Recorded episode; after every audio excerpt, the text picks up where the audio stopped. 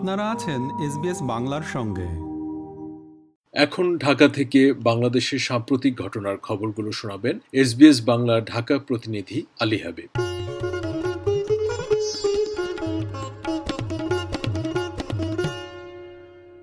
মহামারীর রেশ না কাটতেই রাশিয়া ইউক্রেন যুদ্ধ এবং পাল্টাপাল্টি নিষেধাজ্ঞার ফলে সারা বিশ্বের মানুষের দুর্ভোগের কথা তুলে ধরে আবারও যুদ্ধ বন্ধের আহ্বান জানিয়েছেন বাংলাদেশের প্রধানমন্ত্রী শেখ হাসিনা। গত বৃহস্পতিবার এক অনুষ্ঠানে তিনি বলেন, কারা লাভবান হচ্ছে জানি না, হয়তো লাভবান হচ্ছেন যারা অস্ত্র ব্যবসা করেন বা অস্ত্র বানান। কিন্তু সাধারণ মানুষ শুধু বাংলাদেশ না, সারা বিশ্বব্যাপী মানুষগুলো কষ্ট পাচ্ছেন। গণভবন থেকে ভিডিও কনফারেন্সের মাধ্যমে পায়রা বন্দরের উন্নয়ন কার্যক্রমের উদ্বোধন ও ভিত্তিপ্রস্তর স্থাপন অনুষ্ঠানে যুক্ত হয়ে বক্তব্য দেন প্রধানমন্ত্রী। পায়রা বন্দরের সক্ষমতাকে নতুন পর্যায়ে নিয়ে যাওয়ার জন্য আমরা বর্তমানে এই চ্যানেলে ক্যাপিটাল এ কাজে হাতে নিয়েছি। এর ফলে দশ পয়েন্ট পাঁচ মিটার গভীরতার চ্যানেল সৃষ্টি হবে। বন্দরের কানেক্টিভিটি সম্প্রসারের সাথে এটি আন্তর্জাতিক বাণিজ্যিক করিডোরের সাথে আরও বেশি সংযুক্ত হবে। ফলে দেশে প্রচুর বৈদেশিক মুদ্রা আয় হবে। বিএনপির বিভাগীয় গণসমাবেশে নেতাকর্মীদের দেখে সাধারণ মানুষের মধ্যে ক্ষমতাসীন দল, আওয়ামী লীগের সাংগঠনিক শক্তি ও জনসমর্থন নিয়ে যাতে ভুল ধারণা তৈরি না হয়, সেজন্য বড় জমায়েতে যাচ্ছে দলটি। আজ ঢাকার সমাবেশ ছাড়াও ডিসেম্বরে অনুষ্ঠিতব্য দলের জাতীয় সম্মেলন সামনে রেখে সারা দেশে বড় বড় সমাবেশ করা হবে। মাঠে নিজেদের উপস্থিতি প্রমাণ দিতে এখন কর্মসূচিতে যাচ্ছে আওয়ামী লীগ। দলীয় সূত্রের বরাত দিয়ে ঢাকার একটি দৈনিকে প্রকাশিত খবরে বলা হয়েছে, বড় সমাবেশের মধ্য দিয়ে বিরোধী দলগুলোকে এক ধরনের সতর্ক বার্তাও দেওয়া হবে। বর্তমান পরিস্থিতি এবং সাম্প্রতিক সময়ে সরকারের নানা কর্মকাণ্ডে তাদের জনসমর্থন বেড়েছে বলে মনে করছেন বিএনপির নেতাকর্মীরা। একে পুঁজি করে দুর্বল সাংগঠনিক অবস্থা নিয়েও বড় জমায়েতের চেষ্টা চালিয়ে যাচ্ছেন তারা। ক্ষমতাসীন আওয়ামী লীগের চতুর্মুখী বাধার পরেও শেষ পর্যন্ত চট্টগ্রাম, ময়মনসিংহ, খুলনায় বড় জমায়েত করেছে বিএনপি। এর পেছনে নেতাকর্মীদের জিদ ও দিন দিন সাহসী হয়ে ওঠাকে বড় কারণ দেখছেন দলের নীতি নির্ধারকরা। গত সোমবার বিএনপির স্থায়ী কমিটির বৈঠকেও খুলনার গণসমাবেশ নিয়ে আলোচনা হয়। দলের নেতাকর্মীদের সাহসী ভূমিকায় সন্তোষ প্রকাশ করেন কমিটির সদস্যরা।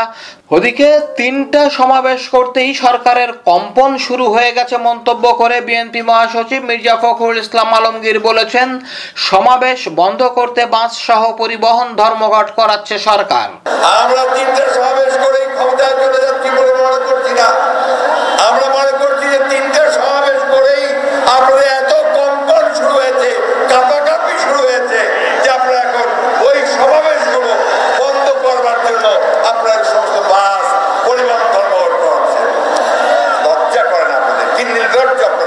একাত্তরের যুদ্ধাপরাধের জন্য দল হিসাবে জামায়াতে ইসলামের বিচারে আইন সংশোধনের প্রস্তাব মন্ত্রী পরিষদে পাঠানো হয়েছে বলে জানিয়েছেন আইনমন্ত্রী আনিসুল হক। জামায়াত সংশ্লিষ্টদের নতুন দল গড়ে ইসির নিবন্ধন চাওয়ার মধ্যে গত বৃহস্পতিবার ঢাকায় বিচার, প্রশাসন ও প্রশিক্ষণ ইনস্টিটিউটে এক অনুষ্ঠান শেষে সাংবাদিকদের প্রশ্নে তিনি এই তথ্য জানান।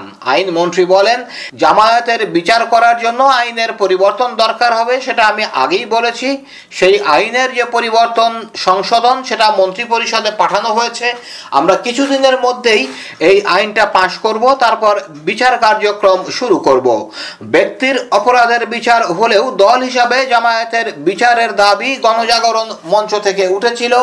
গোলাম আজমের মামলার রায়ে আদালত জামায়াতকে ক্রিমিনাল দল আখ্যায়িত করার পর দাবিটি আরও জোরালো হয়ে ওঠে।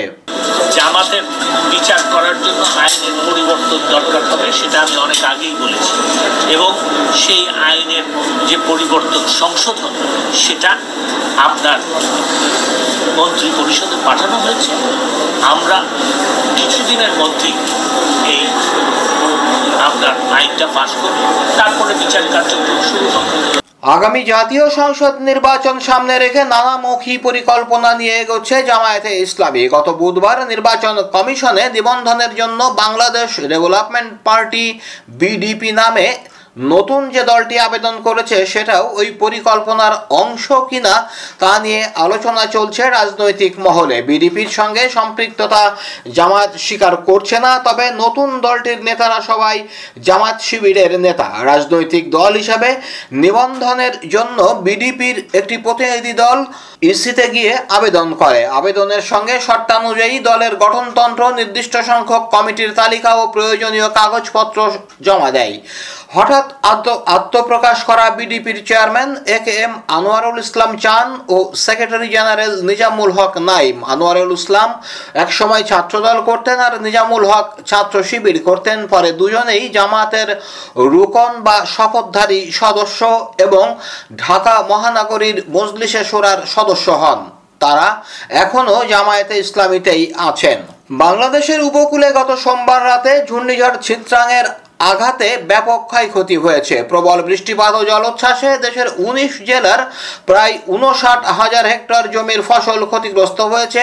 কৃষি মন্ত্রণালয়ের প্রাথমিক হিসাবে এর মধ্যে রোপা আমন রয়েছে তেত্রিশ হাজার সাতশো হেক্টর এবং শীতকালীন সবজি ও অন্যান্য শস্য রয়েছে পঁচিশ হাজার দুশো হেক্টর জমির। সারা দেশে চারশো উনিশটি ইউনিয়নে প্রায় এক দশ হাজার ঘরবাড়ির আংশিক ও পুরোপুরি ক্ষতি হয়েছে। পানিতে ভেসে গেছে হাজার খানেক মাছের ঘের। কৃষি মন্ত্রণালয় ও স্থানীয় সূত্রে এই ক্ষয়ক্ষতির হিসাব জানা গেছে। গত মঙ্গলবার সচিবালয়ে এক সংবাদ সম্মেলনে ঘূর্ণিঝড় চিত্রাঙে ক্ষয়ক্ষতির হিসাব ও পরিস্থিতি সম্পর্কে জানানো হয়েছে। চিত্রাঙের কারণে ছ হাজার নশো পঁচিশটি আশ্রয় কেন্দ্রে প্রায় দশ লাখ মানুষকে নিরাপদে আনা হয়েছিল। প্রাথমিক হিসাবে সারা দেশের চারশো উনিশ ইউনিয়নে প্রায় দশ হাজার বসতবাড়ি আংশিক বা পুরোপুরি ক্ষতিগ্রস্ত হয়েছে। জাতীয়, আঞ্চলিক ও জেলা সড়কের তেমন ক্ষতি হয়নি, তবে গ্রামীণ সড়কগুলো কিছুটা ক্ষতিগ্রস্ত হয়েছে। এছাড়া উপকূলের সব উপজেলার বাদ কম বেশি ক্ষতির শিকার হয়েছে।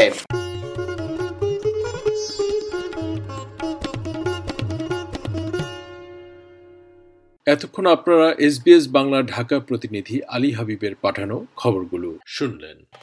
আমাদেরকে লাইক দিন শেয়ার করুন, আপনার মতামত দিন। ফেসবুকে ফলো করুন এস বাংলা।